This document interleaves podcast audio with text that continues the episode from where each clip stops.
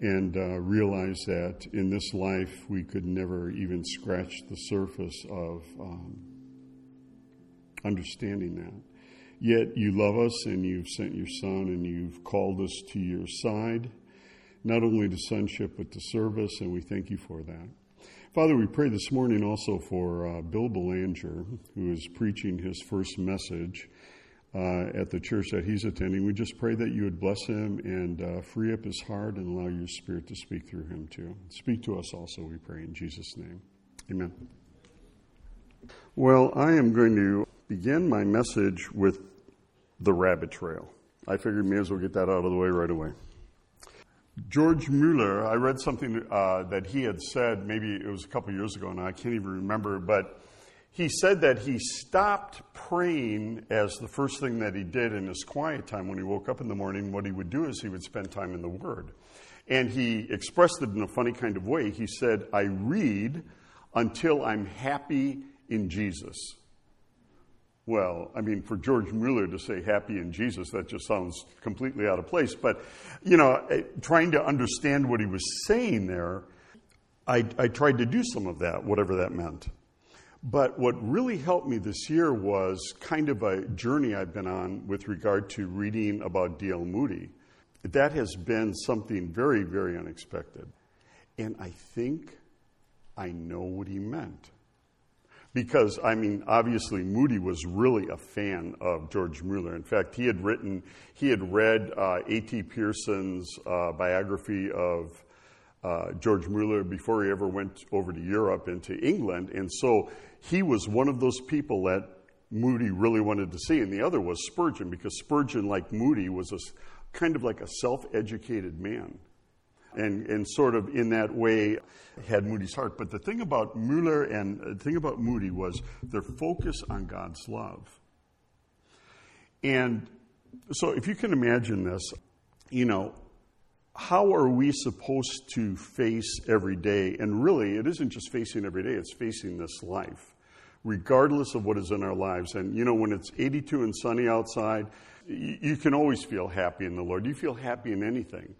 But when you really have weight on you, different things are uh, not the way you would like them in your life, whatever the case may be, how do you kind of come to that place where you actually, through reading the Word, become happy in Jesus? And one of the things the Lord showed me was just sort of a repetition of verses. Now, if you just for this next year did nothing more than memorize or just read through every day the first three chapters of Ephesians, that would kind of get you there.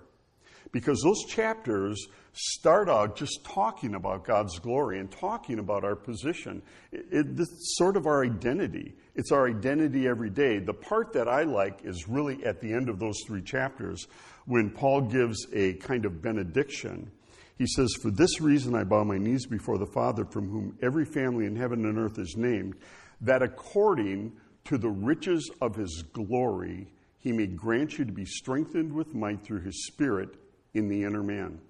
So, one of the things that I've done is when I, when I go out and I pray after reading in the morning, whatever, is I notice that when I'm, I'm like burdened, I look down. I'm just looking down for whatever reason. And I thought to myself, well, if it really says the riches of his glory, I mean, where can I see that? One place I can see it is up.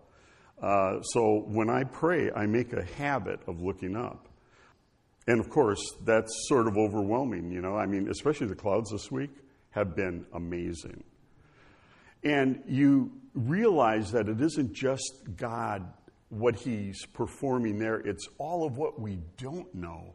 The richness, the depth of the universe. The guy Elvin, who uh, came in here last week, he and I were talking this week, and he's just asking a question why did God make anything outside of the earth? I mean, you know, one layer of stars would have been enough, one layer of planets would have been okay, but it's just goes on. So, what Paul is saying there is according to the riches of his glory, we, having some sense of that, the Spirit builds strength into our heart so that, in order that Christ may dwell in our hearts through faith, abiding in Christ so that by virtue of that, we become rooted and grounded in love. Whose love? Jesus' love. So that, along with all the other saints, we can understand, or we can at least scope out the length and breadth and height and depth, and to know the love of Christ which surpasses all knowledge. And that's the point. The love of Christ that surpasses all knowledge. Jesus is for us, that person. And our strength is in Him, our joy is in Him. And it really needs to be, at least for me. I mean, you, maybe, maybe you're, maybe you're going to get together and say, boy, I, you know, I thought Dan got out of kindergarten a long time ago. But whatever that means for me, it means that when I really center myself in that, that's a good place to start the day. And, uh, you know, and it's not automatic. It's actually having to go to the Word. It's actually having to learn those verses. It's actually needing to soak that in. But I think that is what made George Mueller happy. Because you can pretty much take on anything after that. So I thought I would mention that because the thing is, we're going to be talking in this message about some hard things. But life is full of hard things.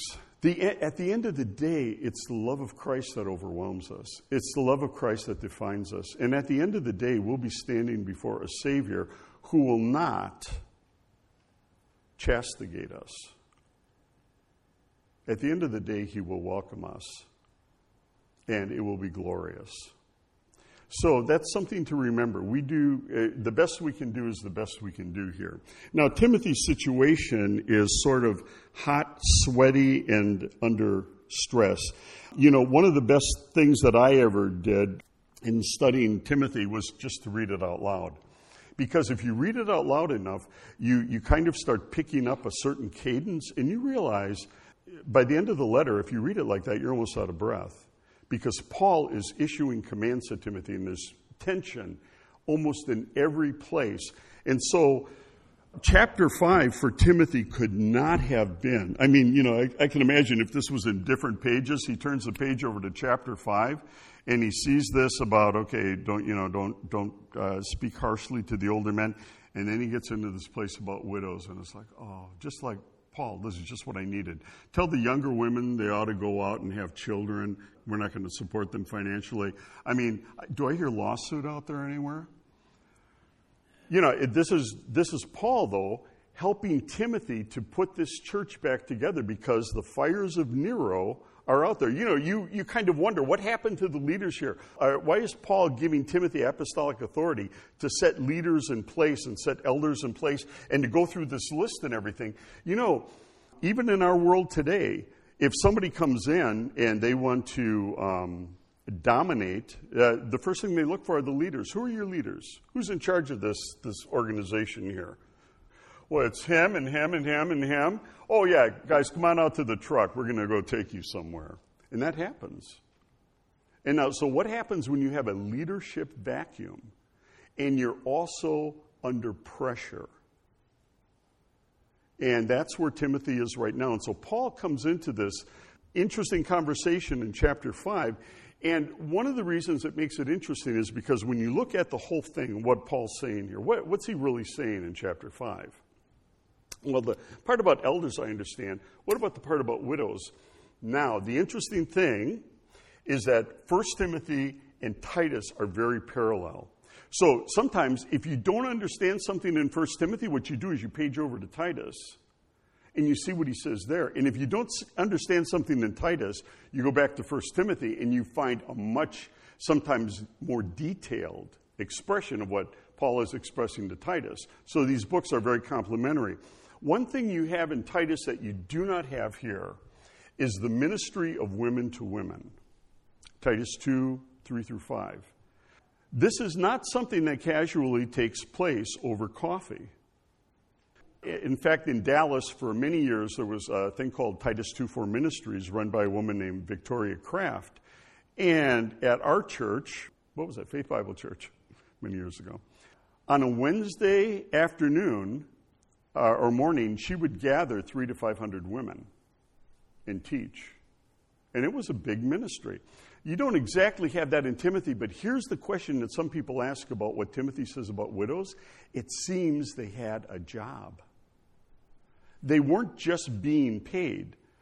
Uh, when you read what it says about the younger women, Paul seems to be saying they get off track quickly. You want, you want proven women. And the thing that's so interesting about that is that what Paul says about the older widows uh, almost looks like the description of a deacon. And so some people have kind of formulated what Paul is telling Timothy to do here is okay, you have deacons, uh, women, put them to work. Get them out there and help them start strengthening the women and make sure they're going to do a good job at it. And then he comes over to elders. That could be. Nobody exactly knows. But the thing is, obviously, Paul is still talking about trying to get this church back on track. So when he comes to this discussion, this is kind of interesting because what Paul says here in verse 17 is let elders who rule well be considered worthy of double honor, especially those who labor in preaching and teaching. For the scripture says, You shall not muzzle an ox when it's treading out the grain, and that the laborer deserves his wages. So, why is Paul interjecting this here? There's a second group here that would be receiving money from the church, employed by the church, so to speak. So, reading biblical eldership, one of the things that Alex Strauch does when he gets to this verse is he really underscores the idea of leader. Now, your Bible may say rules well, but the word there can be interpreted, it is leader. He rules well. You don't want anybody ruling in the church. I don't want anybody ruling in the church. It's the idea of the spiritual gift of being able to direct and guide people. So if you have someone in your church who is really able to encourage and direct and guide people, Paul is saying, pay him for that. Now, see, if it only had to do with preaching, we would understand that. You know, guy needs some time away from the field, away from his occupation to put a decent message together. But that isn't just what Paul is saying here. He's saying if you have someone who really has good leadership ability, can really direct people well and help them get the job done, do whatever, sorts people out, whatever. This is a very personal gift. Allow them to be employed to do it. So, what you you see here actually is where we would be getting the idea. This is the only place in the Bible where you get the idea of a paid full time worker in a church, or as we would call them, pastors. Now, we still had the idea of pastor from chapter 4 in uh, Ephesians, where it says God gave apostles and prophets, evangelists, pastor teachers for the work of the ministry to equip. Now, you realize that even when you're talking about those guys there, they've got a job to do. I mean, this is sort of like a full time thing. This is sort of what Paul was. He was employed full time in his work of church planting and setting churches up, but it was the idea that they do a specific thing for the church. They help the church get organized, they help the church get matured, they fit people into ministries. That's that kind of leadership thing again that Paul is talking about here. And I think at this juncture, what he's talking about is finding people who can do that. In chapter 3, you've got who's qualified to be an elder. The elder list in chapter 3 is very intentional for where this church is. The list for elders there is they at least have to have these qualities. But there are many more qualities. I mean, that's why it's great to have other letters, right? They need to be mature men. It doesn't mention maturity there. You say, well, it is, yeah, but when you get to Philippians chapter 3, and Paul says, I've given everything for Christ that I may be found in him with his righteousness. And he goes through this whole list, which is like super, and he says, Look, those of us who are mature be thus minded. Well, I would think that Paul is saying you need to be an example. Leaders in the church need to be example. We need people who are going to be this mature, and it's not fair for us to say, I don't want to be mature. You got to be mature. Paul's saying under the guidance of the Holy Spirit, this is how you should be thinking. This is how what you should be striving for. So that would also, I think, go on to elders too. So there are all sorts of things throughout the New Testament that we could definitely say maybe they're not in the list in, in Timothy, but they would still be very important to have there. One of these things that Paul is bringing out right now is leader. Now, I'm going to head into another rabbit trail, specifically for us. At the beginning of the 1800s, particularly in England, this is basically the, uh, the planting ground for movements like the Plymouth Brethren and others. There was an extreme kind of hierarchy in the church. It was so extreme in England that if you didn't follow that hierarchy, you could actually be put in prison. You were not allowed as a layperson to do certain things. The, the high church uh, model that carried over from the Catholic Church carried right into the Church of England. I mean, William Tyndale was not put to death by the Catholic Church, he was put to death by his own people for translating the Bible from Latin into English. There was this uh, very extreme thing going on. And so, what Ironside says in his History of the Brethren, that when these men, and here are some of their names, I had to write them down because I'll never remember Edward Cronin, Cronin uh, Edward Wilson, H. Hutchinson, William Stokes, J. Parnell, uh, J.G. Bellett, John Nelson Darby. Uh, when these men were, and especially the, the first one, uh, Cronin, what they were looking for was something that was not so strict. And this is what Ironside says they were finding it everywhere. Before the, the word Plymouth Brethren even came up, people were naturally breaking off. You know why? It's because they had the Word of God. And once you get the Word of God, you start getting God's heart and you start understanding we don't have to meet like that. We don't have to live under that kind of rigidity and that kind of lack of freedom. We can actually follow God the way we want. We can meet in barns if we want. We can meet in homes if we want. We can participate. We don't have to be clergy or anything like that. Now, the reason I'm bringing that up is simply this is that was very extreme. And so you can understand then, not only on the part of the brethren in their formation, but in so many other groups, finding more open ways to worship. And so when this Edward Cronin goes to Ireland and he's finding all sorts of people who want to start meeting in different ways from all sorts of high church denominations. Hmm. Now, the reason I bring that up simply is this that is not the atmosphere today. Now, you may still find some holdouts for high church, but our situation nowadays, almost all denominations have plurality of elders. That's just, it's just standard. I have never been in a church in my life as an adult that didn't have a plurality of elders. Every church that I've been a pastor at had a plurality of elders.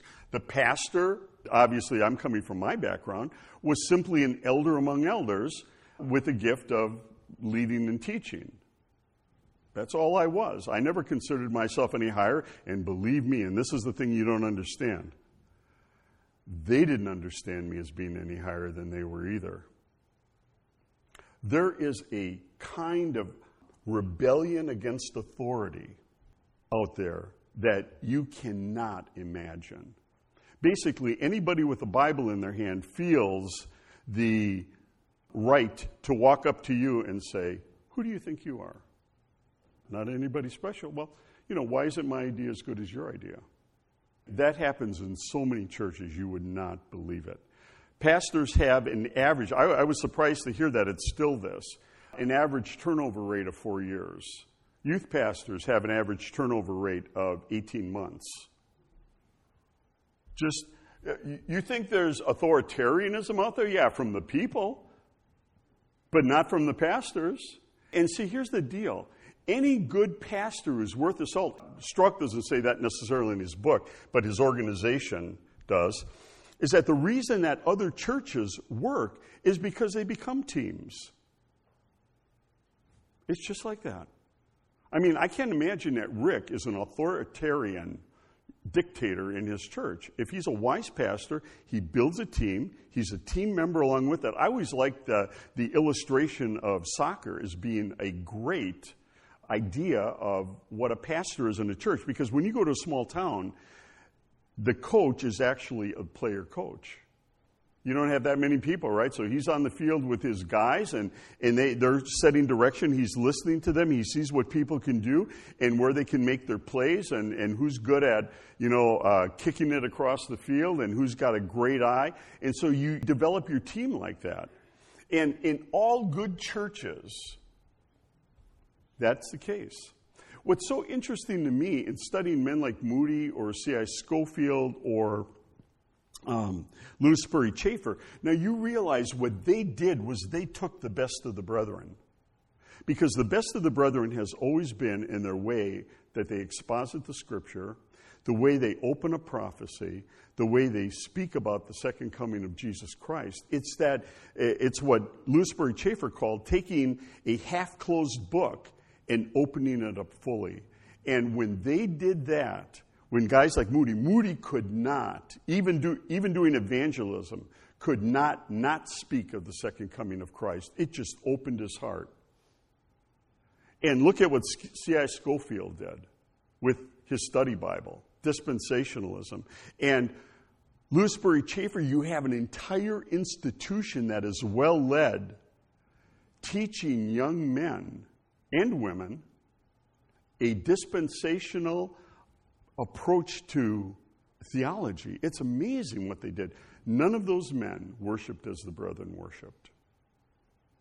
In fact, Moody, it became problematic because he liked the brethren so well that the brethren were dividing so quickly. The biggest thing about the brethren became, at one point, kicking themselves out of their own fellowships. That guy I mentioned there, Edwin Cronin, he eventually wound up being kicked out of the brethren by the brethren because he did communion at another church. They became a denomination unto themselves. I, at the end of Darby's life, I forget who the name was, but he's saying, Oh, God, please don't let them kick so and so out. And they did.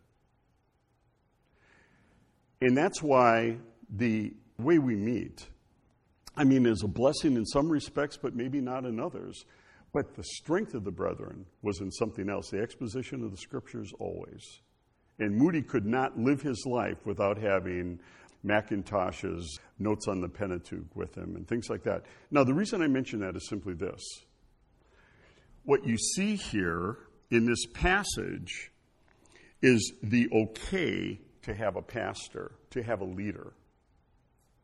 And there are still brethren assemblies, and this has really hurt the brethren assemblies, who don't believe that you can have a full time worker. That you shouldn't, because if you do, he's going to exalt himself. And it makes, it's like, doesn't have to be. That doesn't have to be. It isn't everywhere else. Dallas Seminary, for the most part, at their beginning, they were putting out pastors. None of those pastors, or very few of them, went into brethren assemblies. They couldn't. They had to find other places if they were going to lead as God had gifted them to lead.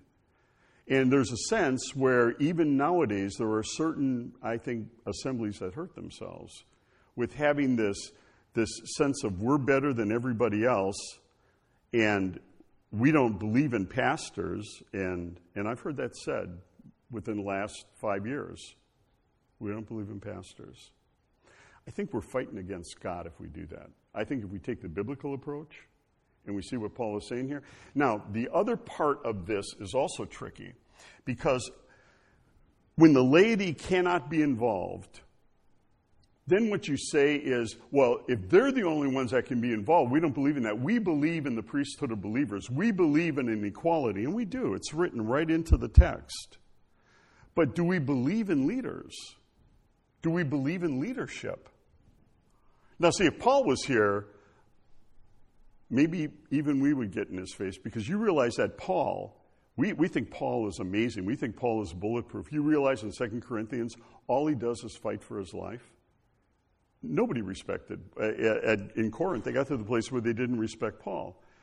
You read the Apostle John in 3 John, and there's so and so there that didn't even accept John. Who does he think he is?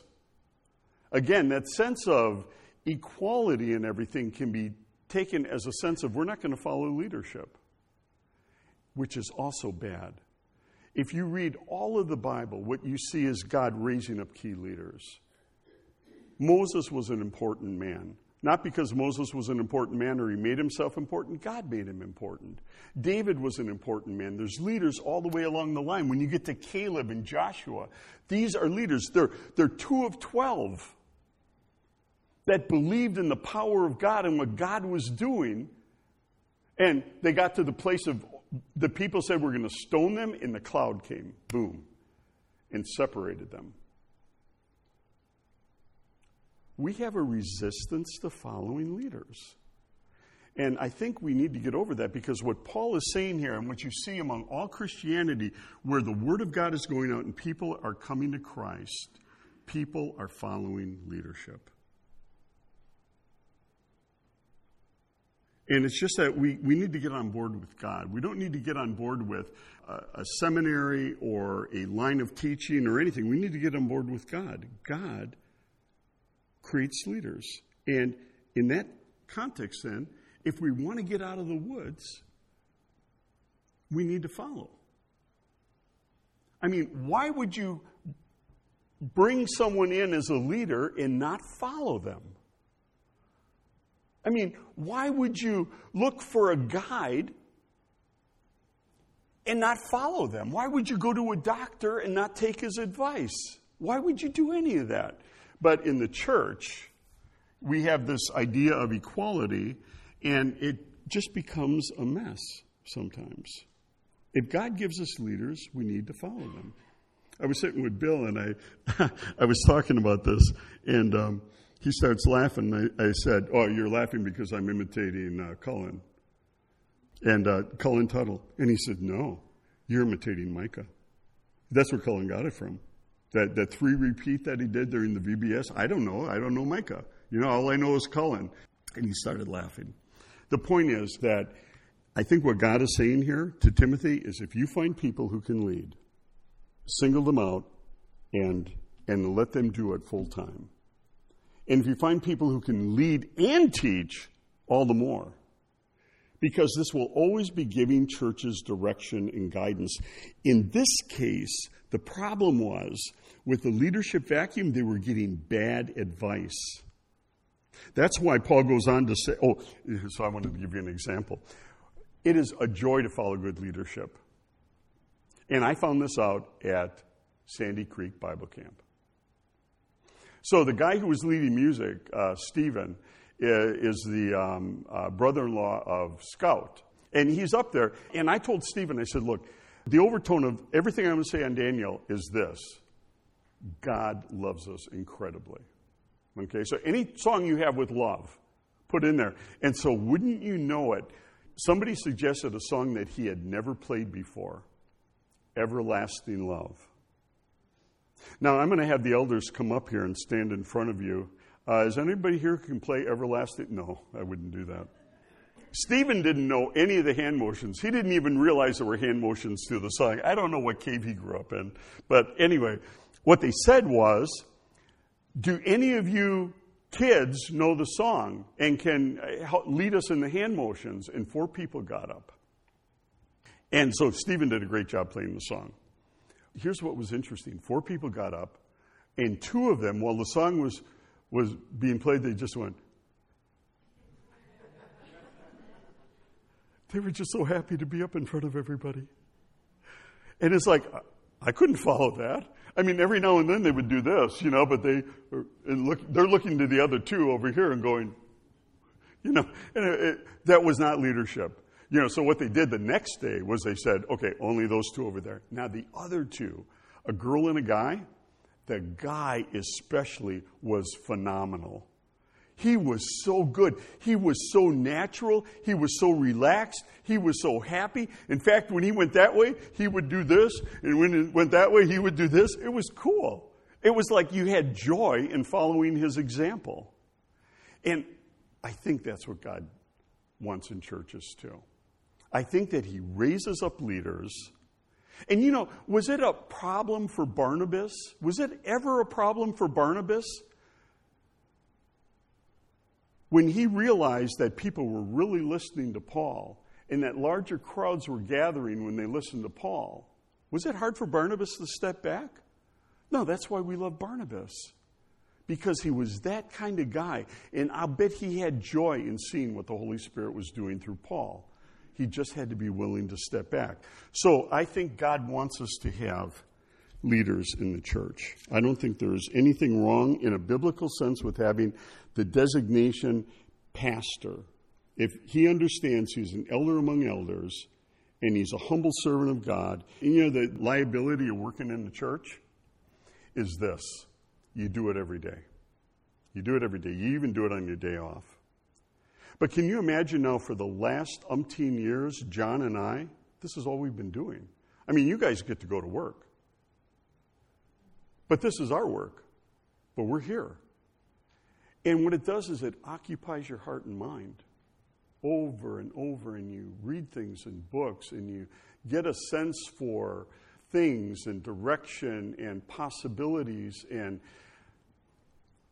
if you go to a doctor, you want to go to a good doctor, right? You don't want to go to the guy who got a D in class and still became a doctor and has read no books. You want to go to somebody who is just immersed in it, right? And the thing is, what happens to you when you work in church like that is you become immersed in it. Sometimes you get a good idea or two. Paul goes on here, counseling Timothy, and he says, Do not admit a charge against an elder, verse 19 except on the evidence of two or three witnesses. Now, imagine, we haven't met these, all of them yet, but in chapter one, we met a group of would be leaders who are standing up and they're teaching about the law. And Paul, Paul says to Timothy, they don't even know what they're talking about. Why would they be teaching about the law? Well, first of all, every place Paul went, there were always people behind him nipping at his heels and saying, Well, did Paul tell you you need to be circumcised? So there were Pharisaical Christians who are always trying to get Judaism in there, but more importantly, with the fires in Rome burning, it wasn't against the law to believe in Judaism. Nero was persecuting Christians. So, if you could do a little bit of razzle dazzle and make yourself as a Christian look like a Jew, wouldn't that be money in the bank? I mean, you could avoid some persecution. That would be a great idea. Ergo, the book of Hebrews. And you've got those guys in chapter one. The guys in chapter three, you know, many are going to fall away from listening to the pretensions of liars and the doctrines of demons who forbid marriage and enjoin abstinence from foods. Boy, that's sounding like Judaism again getting people to go back into the. And when we get into chapter 6, the funny thing is, you have these guys who discovered a way to make godliness a means of gain. We can get paid for snookering people when they see us as their leaders. So when Paul is saying this about never accept a charge against an elder except on the charge of two or three witnesses, I could very well imagine that or this one witness is somebody who wants to position themselves. Well, you don't want Joe. You know, I've heard people talk about Joe. I've heard people talk about Joe. I don't think Joe should do it. Why? Because they want you to choose them. You don't believe that happens in churches? You should sit in a group of pastors and listen to the way they get shot up and down. That is not a, an easy task to lead a, a church. So I think that's part of it. The other thing is just very natural. Never receive an accusation against an elder except for two or three witnesses. Now, in our day and age, if this ever happens, you need to go to John because he's more studied than this than I am. I mean, because uh, lawsuits against churches and what you can and cannot do, you know, how you should investigate this in a group of elders and what kind of accusation can come in and put the guy on ice immediately. All those things, uh, because uh, unfortunately, this does happen in a bad sense to pastors. I mean, they're, they're innocent, but an accusation comes in of such a caliber that if you turn a blind eye to it, you might be liable to something else. I mean, this is a, a bad world that we live in in that sense. However, how many of you can think of ministries where they did not listen, even with two or three witnesses. So it's just a murky world out there. A lot of ministries have gone down. A lot of ministries should have had elders who immediately, when they heard about certain things, investigated deeply and they were willing. You know, because you've got a key man. Eh, it's like David. I mean, David is probably the best example of all of this. You don't think other people knew what David had done? He sends some servants out to get Bathsheba. You don't think that was talked about in the palace? He needed somebody to come to him among the minions and say, You're out of bounds. You cannot do what you're doing. But nobody would do it. And we've got to do it because leaders have a very important place in the church. So Paul goes on and tells Timothy, I can tell Timothy he's starting to look over toward the bottle right now, if you know what I mean. But in other words, he's probably starting to get more nervous as he sees Paul saying this except on the evidence of two or three witnesses. As for those who persist in sin, rebuke them in the presence of all, so that the rest may stand in fear. As for those elders where it's been proven that they have sinned, now it doesn't say that they've sinned. Again, this is why it takes a group of wise people to get together.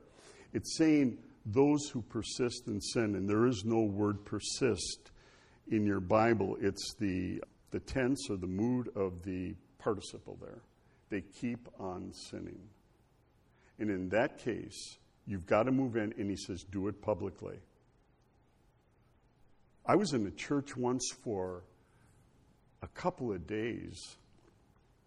Anyway, a situation was brought to me. I go to the elders and I say, Did you guys know about this? And they go, Yeah, we knew. They're just waiting for me to come in, I guess. And uh, we had to put a, a man under discipline and in such a way that we did it publicly. And you know what? It turned out good.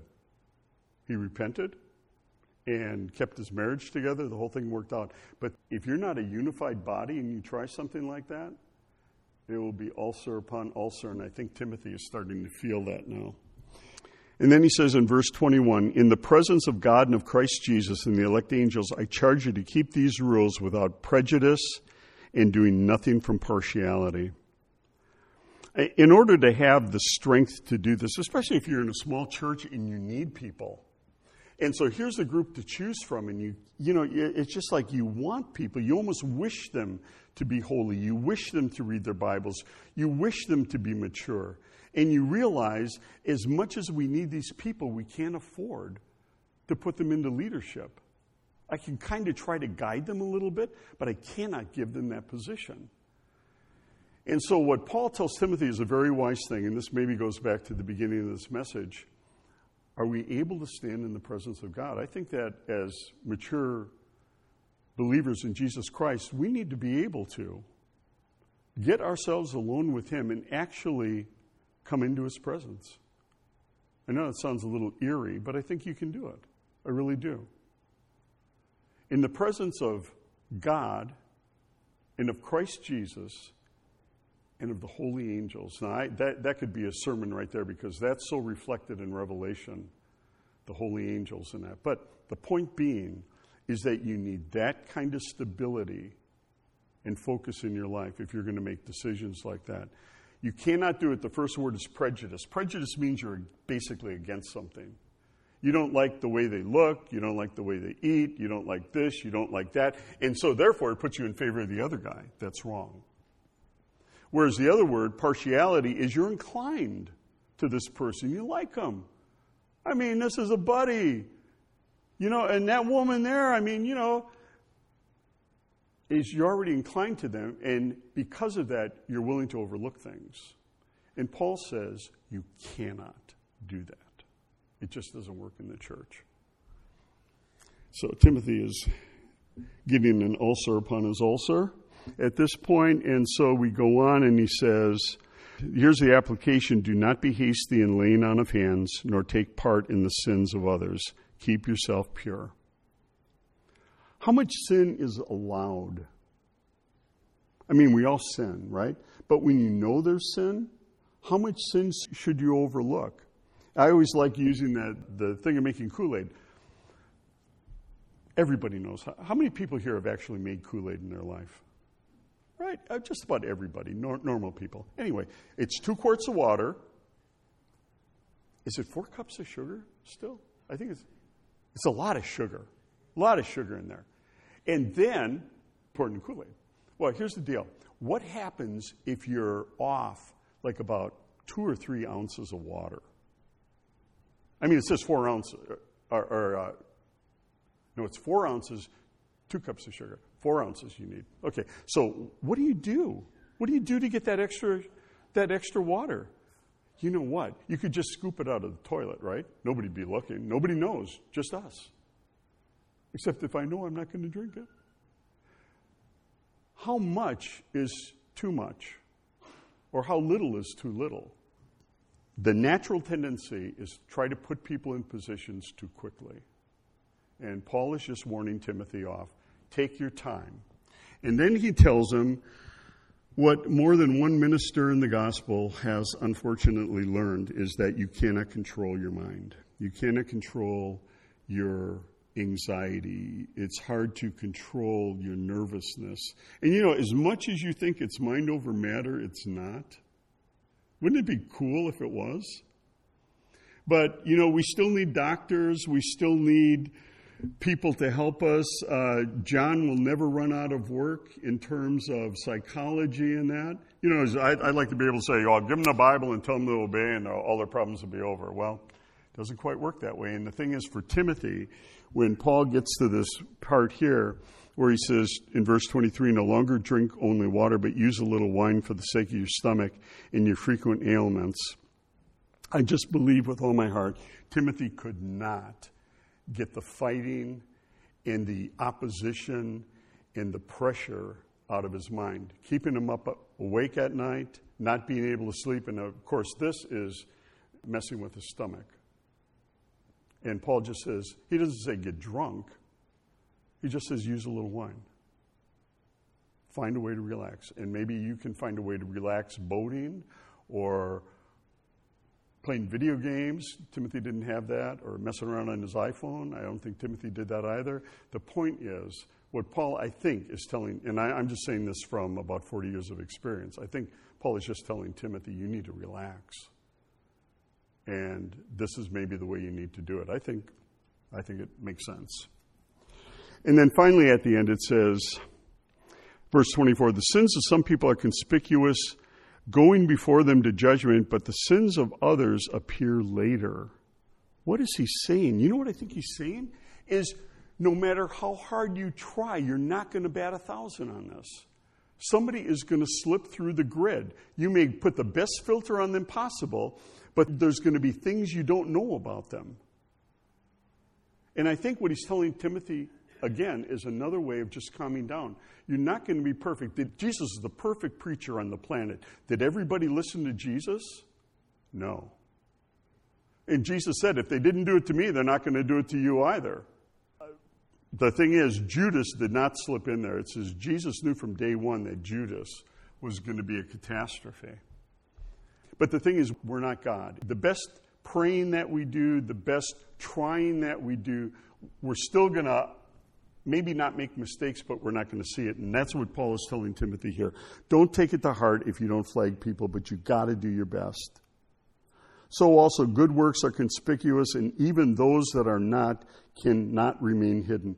You know, the thing is, on leadership, a group of men or whatever kind of leadership you have, there's always that thing of, well, people are looking at you, you can't make mistakes. The thing is, you can do the best job you can, and you're probably still going to make mistakes or things are going to slip through that you don't know about.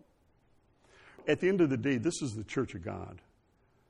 And it is His church, and we can call upon Him and cry out and fast and plead. And I think that is, in those senses, some of the best things we can do. But at the end of the day, we may not see everything there is to see. And that's where you need to be able to come back to that beginning thing being able to center yourself in the Lord and realize that He does not take His love away from us at all. I can imagine Stephen, the deacon. What a hot, sweaty, bloody mess he must have been. preaching to the Sanhedrin. And you know, you can always second guess yourself when you're, you're speaking, and some people could look at what he said and say, well, no wonder they killed you. Look at the long sermon you preached. You know, that'll get you in the grave. Or you dug your grave with your own mouth, because look what Stephen says right at the end. I mean, you don't win friends that way, but the Holy Spirit was upon him, and he said what God wanted him to say. But here's the thing as he was dying, it wasn't Jesus saying, You messed it up, buddy. It not only says that Jesus greeted him, but Jesus stood up from his Father's throne to welcome him. And so at the end of the day, I just hope this is a solace to everybody's heart. We give everything we have for him. We cry out, we pray, we beg. He asks us to do that. But no matter how it turns out, when we meet him, he'll be standing at his throne in welcoming us to Him. And that's the thing that ought to strengthen all of our hearts and should have strengthened Timothy's too. Let's pray. Heavenly Father, we thank you. You have entrusted so much to us, and it just seems that you made a bad decision. I mean, why in the world would you do this? I know that we have the Holy Spirit, and I know that we have your word, and it's still just so hard. It's hard to know everything. It's hard to make the right decisions. It's hard in the face of uh, rebellion or conflict to think clearly sometimes. And you know all that. Our Lord, our Savior, knows all that. And yet, your love for us is so deep. Jesus is looking for the day when he will welcome every one of us into his presence. And that's when the party on Mount Zion will begin. And we will thank you for that. And we will rejoice in that lavish feast that it talks about in Isaiah 25. And there will be joy everlasting. And that ought to be our motivation. There's nothing that we can do to blacken ourselves in your sight because your blood is not only all sufficient, but it is overwhelming and has cleansed us forever from all sin. So I pray that you would give us courage in our hearts to go forward and follow you, knowing that it's the best we can do and that you love us ever, with an everlasting love. In your name we pray. Amen.